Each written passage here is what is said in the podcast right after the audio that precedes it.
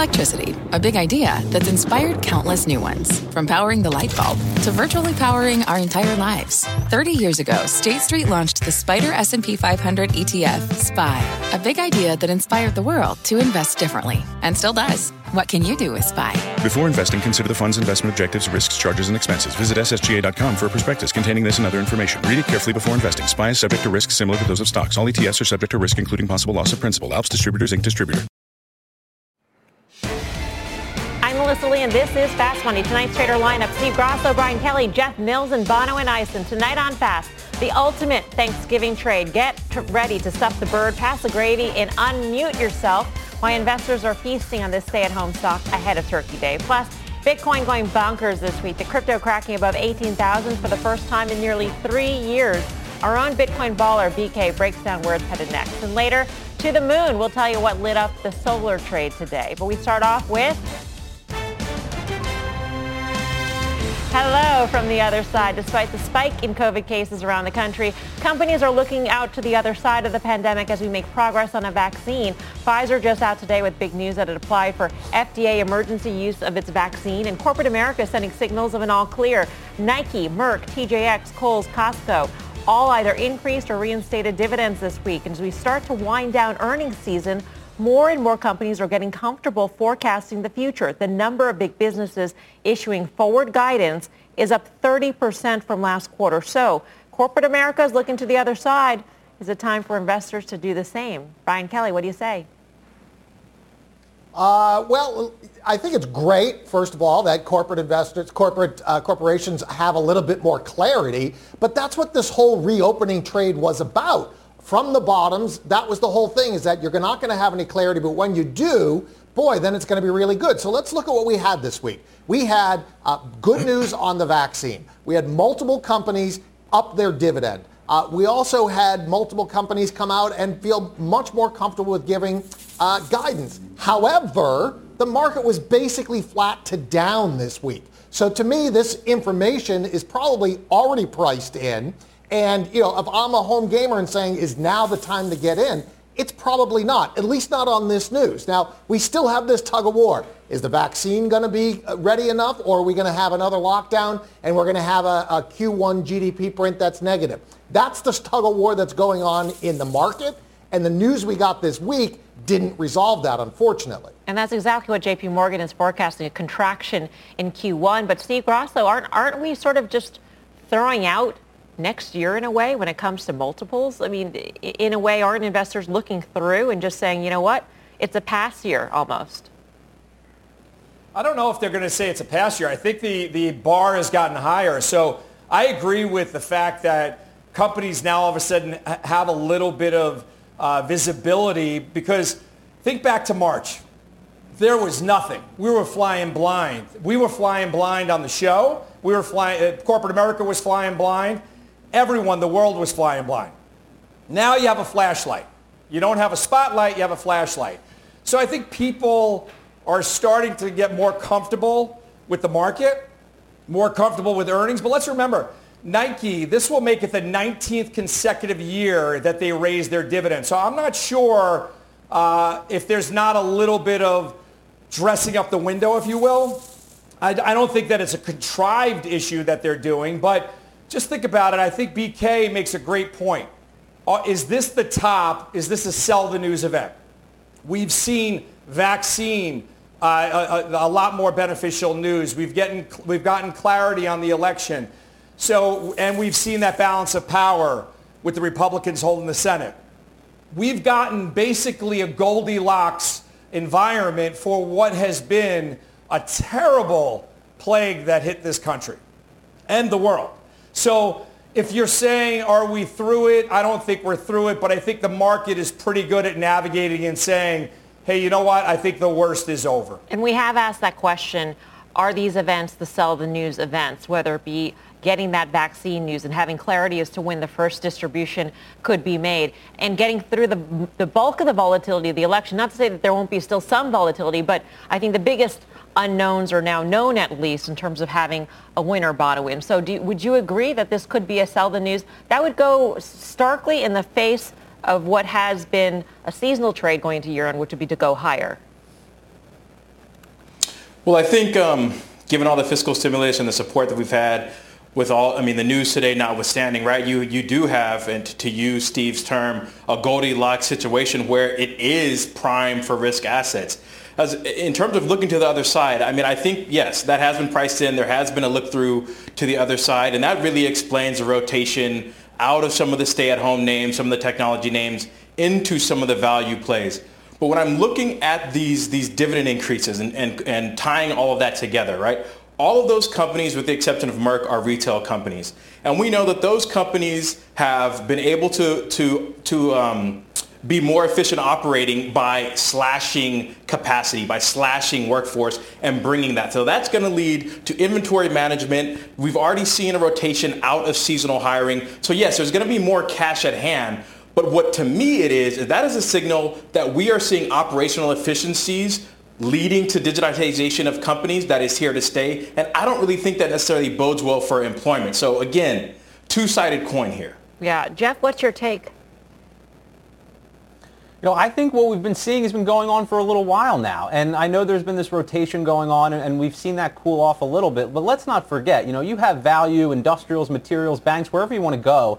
They're up some 15, 16, 17% on the month. So the fact that they're cooling off a little bit isn't a huge shock to me. Um, the dividend story has been playing out for a little while now. This is the second straight month where we haven't seen any cuts or suspensions, So I think that's a good thing. Companies now have $2 trillion of cash on their balance sheets. Just as a perspective, the previous peak was about 1.6 trillion. And I think it's really interesting if you look at small caps, you know, perhaps the most economically cyclical index you can find, and you have 70% of all earnings revisions actually being to the upside there. So that's the highest we've seen in 20 years. So I do think the market is doing a good job of looking to the other side of all of this. And I think even if we see a slowdown in Q4 or Q1, which is probably likely, I think the market's perception of this slowdown versus what we saw, say, in February or March is going to be very, very different. And I think that's what the market's been telling us for some time now as small has beaten large and value has beaten growth. Interest rates have held in there. Um, but I do think stimulus has to be part of the equation here because this K-shaped recovery is very real. 10 million people are still unemployed. Retail sales, for example, are slowing down. But as I said on the show last week, I think the vaccine news actually makes stimulus in 2021 more likely because policymakers know they're building a bridge from today to a point in the future where activity can return to normal. So I think you take that in combination, and I still want to play this rotation trade, even if it ends up being choppy over the next couple of months. Yeah, uh, the general had mentioned small caps. The Russell was up 2.4 percent uh, this week. Brian Kelly, where where would you position yourself and and do you think? I think that's an interesting notion. And and you know, Jeff, when you first said that you thought um, that the vaccine news would make it more likely for stimulus. I sort of was like, huh, I don't know. I'm, it's growing on me. I like it better and better the more I hear it. I'll take it. Uh, Brian Kelly, what do you think of that? that at least if you know it's targeted, you know that there's a finite amount of time, you know, you might be able to get some Republican buy-in to, you know, let's spend this money on, on a package. Yeah, I think that's right. If you think about, you know, why didn't we get any stimulus leading into the election is that there really wasn't any political incentive to do that. So now if you have a, a vaccine and you say, hey, listen, this is kind of a six-month problem in a sense. Let's just get through. Let's build that bridge. I think you might be able to get a little bit more political buy-in. It's not likely to happen until we have a, the new administration. Um, you know, so I do think the market is incorrect, is correct in that sense. But again, for me, there's just so much uncertainty here in the U.S. I'd rather look over to Asia. I'd rather look to Japan. I'd rather look to China. And if I look at what's going on with Nike, to bring it back to what we talked to at the top of the show, you know, Nike's growth is coming from Asia. So if they're raising dividends and they feel comfortable, you know, I think that's another leg to that kind of Asia is going to take the, the growth baton from here. Yeah, and of course, Nike said back in September that it expects the second half of the fiscal year to, to be up significantly when it comes to sales. Bonawyn, would you agree? Would you say, you know, U.S. may not be the best place to be right now? I mean, it's a global pandemic. I mean, yes, I, I think emerging markets right now look attractive. I, I, wouldn't say anywhere outside of the U.S. I think Europe still has their challenges. Um, Japan has a, has a long storied past, and we're seeing a rotation out of that. Buffett has allocated some resources there. Generally speaking, I do like uh, EM. I think that correlates well with some of the natural resource plays as we do look forward to getting back to, a, to a, a normal situation and economic environment. Yeah, and Grassley, you've been on the natural resource train too. Yeah, I mean, if you look at the value, that fits all into the value play, outperforming growth play. I've been in the diversified chemical space, so you look at a, a name like Trinseo, it's very levered to Europe. So I agree. I think that you can see a lot of these names, Trinseo, Olin, WRK, really outperform going forward. I'm still in that value bucket, and I expect them to outperform grossly over the next six months. All right, let's talk a little Zoom today. Topping the tape as a stay-at-home trade played out in a big way in today's session. The stock could head even higher as we gear up for a Zoom Thanksgiving. That's right. Families gathered around computers instead of dining room tables this year to keep socially distant. And Zoom knows it's coming. The company is lifting its 40-minute time limit for free meetings on Thanksgiving Day. So are you feasting on this stay-at-home stock ahead of the holidays? I mean, theoretically, this could be some of the first times people start using Zoom, Bonawyn, and, and they might think this ain't so bad.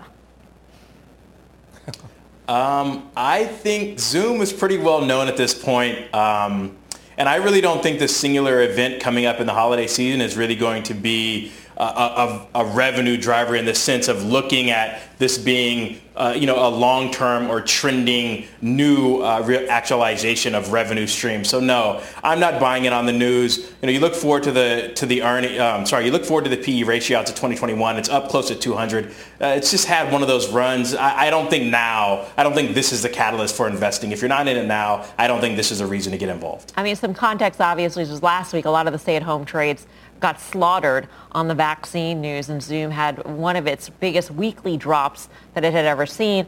Jeff Mills, um, what do you think of Zoom here and, and some of the other, states? I mean, we're talking EA, for instance, Peloton, those are all up today.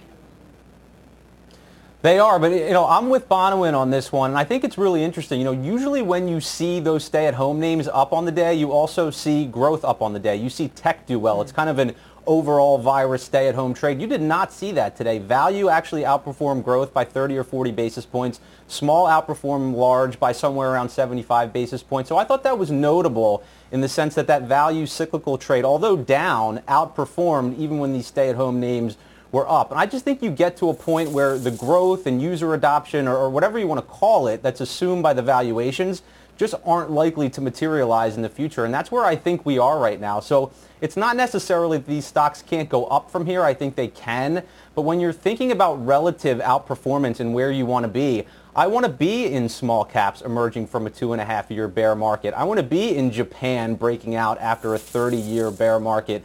These are areas that I think can outperform over the next 12 months versus some of these other areas that I think have just done so well and the valuations are so extended, uh, you probably need to take a breath here. How about a name like Peloton, Brian Kelly? And I, am asking you because you are a biker. Um, so you have some experience with this yes. area, but it's also theoretically entering a seasonally strong period. I mean, going into year end, going into January, people typically make all sorts of resolutions about getting in shape and losing weight. And here we are, Peloton.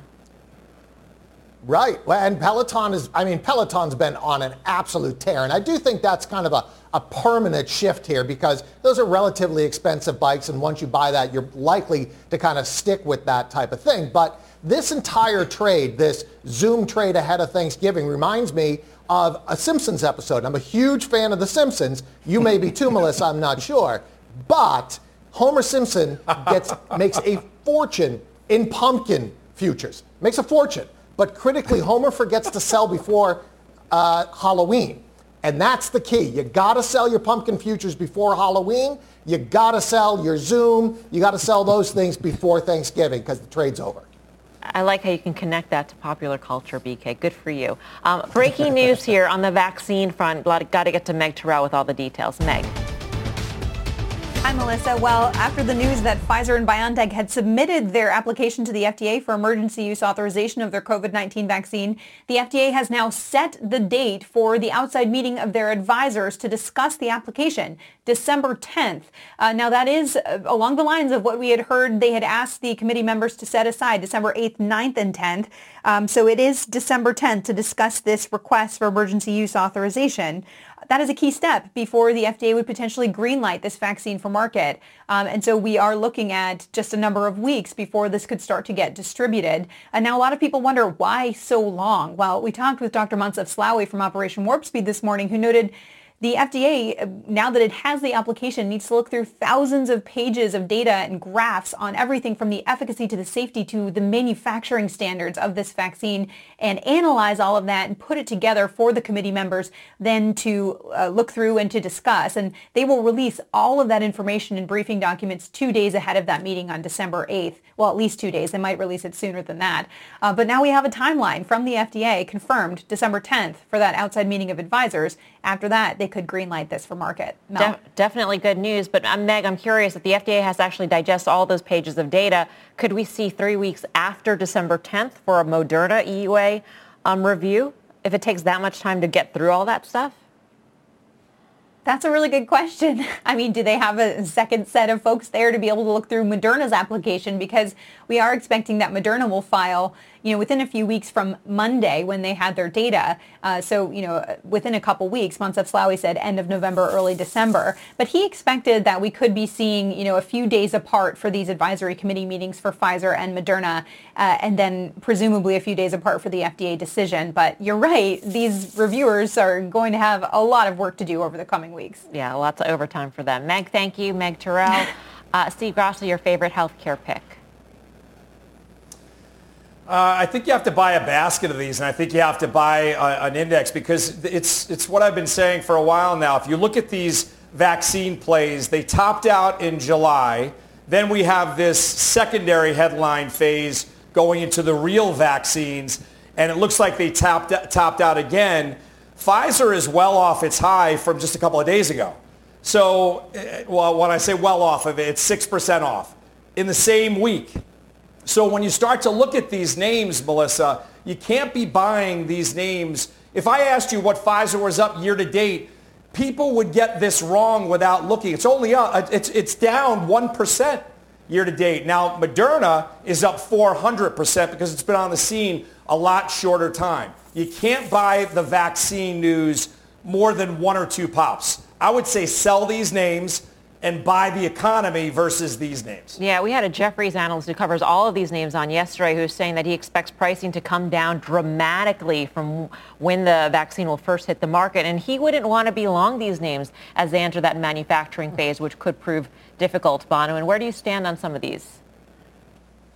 Yeah, I think he makes a, I think he makes a good point, and I've, I've said for a long time. Listen, uh, Steve has said it. I've said it. Guys has said it. Trying to pick the winning horse out of this race is literally impossible. Uh, you know, Pfizer was up dramatically and it's traded off. You've seen similar price action with Moderna. Um, I, you know, I think you do express this view in some of the tertiary or secondary names because just in the short term, you, if you have price pressure on this vaccine, and this is a headline risk, you have to still have a legitimate company uh, uh, uh, of a supply of drugs, manufacturing efficacy, and all of the above to still be in operations and do so at margins that, that will support the levels that we're at right now. So I'm fully in agreement with what he just said. All right, coming up.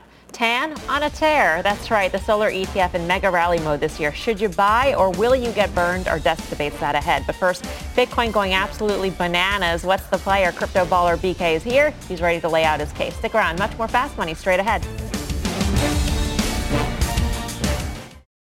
Wouldn't it be great to have all your investment and retirement accounts in one place? Yahoo Finance, our sponsor today, makes it easy. I use it to put my investment account and 401k accounts into one hub and get expert tips that help me confidently manage my money. For more than 25 years, Yahoo Finance has been the brand behind every great investor. Whether you're a seasoned investor or are looking for that extra guidance, Yahoo Finance gives you all the tools and data you need in one place. They're the number one finance destination, producing a holistic look at the financial news cycle, including breaking news, original editorial perspectives, analyst ratings, independent research, customizable charts, and so much more. Securely link your brokerage accounts for a unified view of your wealth, including 401k and other investments. A comprehensive perspective is what sets apart great investors, and it's how Yahoo Finance ensures you have the insight to look at your wealth in its entirety. For comprehensive financial news and analysis, visit the brand behind every great investor, yahoofinance.com, the number one financial destination, yahoofinance.com. That's yahoofinance.com. Welcome back to Fast Money. We've got a Bitcoin alert, the cryptocurrency making big gains this week, up nearly 15%. And listen to what BlackRock Chief Investment Officer Rick Rieder said about Bitcoin earlier today on CNBC. And I think cryptocurrency is here to stay. And I think it is a durable, and you've seen the central banks that have talked about digital currencies. I think digital currency and the receptivity, particularly millennials' receptivity of, uh, of technology and cryptocurrency is real. Digital payment systems is real. So I think Bitcoin is here to stay. Do I think it's a durable mechanism that, that you know, do I think will take the place of gold to a large extent? Yeah, I do, because it's so much more functional than, uh, than passing a bar of gold around. Wow. So BlackRock is saying Bitcoin could replace gold one day. BK, I feel like if Rick Rieder tuned into Fast Money circa three years ago, he might have heard the same argument from you. yes, I think he would have. And, uh, you know, it's nice, it's nice to see somebody like Rick being able to say that because I'm sure he's done his research on this and it really reflects the mindset, the change in mindset that institutional investors have had now versus three years ago. So three years ago, I talked to institutional investors and they say, hey, BK, I can't invest in this. My risk management team won't even let me touch it. Now you have institutional investors saying, hey, wait, I got to buy this thing. I got to be in it. And that's what we're seeing in the market, and that's being reflected in the price.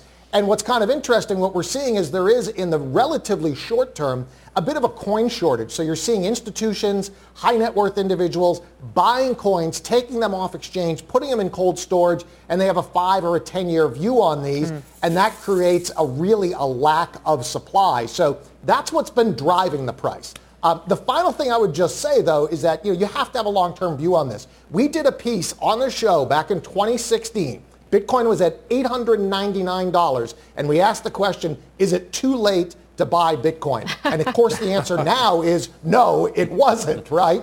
But remember, Bitcoin went from 1,200 down to 700 before it came all the way back, all the way back up here. So point is, if you're going to buy Bitcoin, understand it's incredibly volatile and have a long-term view.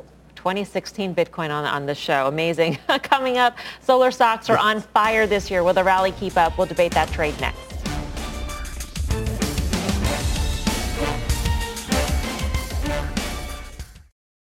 This podcast is supported by FedEx. Dear small and medium businesses, no one wants happy customers more than you do.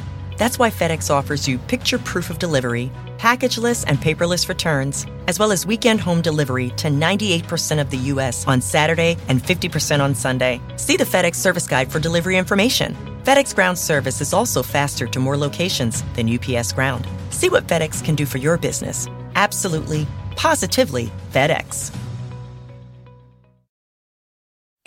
CNBC has quick and easy to understand business news updates at the open, midday, and close every weekday. Markets, money, and more from Wall Street to Main Street. I'm CNBC's Jessica Ettinger. Follow and listen to CNBC Business News Updates wherever you get your podcasts. Welcome back to Fast Money. Time for our move of the day. The Invesco Solar ETF, ticker TAN, T-A-N, rising more than 2% to a record close. The fund has been on a tear recently on hopes the Biden administration will be more friendly to alternative energy. Um, Bonawyn, you've been on this space. You had a, a fast pitch on this that worked out well uh, with, with First Solar. So where do you go from here? Listen, I still think there's room to run here, right? You, you, you talked about the, the Biden administration. We've had some developments in terms of tariffs. Uh, 1% is still the, the renewable energy consumption in the United States. So I still think there's upside. And I think it comes at the expense of traditional energy. All right. Time First the, Solar, yep. Run, TAN, still think they all still think they all look good here. All right. Time for the final trade. Let's go around the horn. Steve Grasso. Uh, Capri Holdings, it basically doubled. I think it's going to do it again. The General, Jeff Mills. Small cap exposure, but I want it via SLY. Bonawyn. Fading the XLE. BK. Prologis Trust, a way to play e-commerce, PLD. All right, that does it for us. OA is up next. This podcast is supported by FedEx. Dear small and medium businesses, no one wants happy customers more than you do. So you need a business partner just like you. Like FedEx, who understands your passion for serving your customers because they have the same commitment towards you. That's why FedEx offers you picture proof of delivery, packageless and paperless returns, as well as weekend home delivery to 98% of the U.S. on Saturday and 50% on Sunday. See the FedEx service guide for delivery information. What's more, FedEx Ground is faster to more locations than UPS Ground. Trust FedEx for timely deliveries. See what FedEx can do for your business. Absolutely, positively FedEx.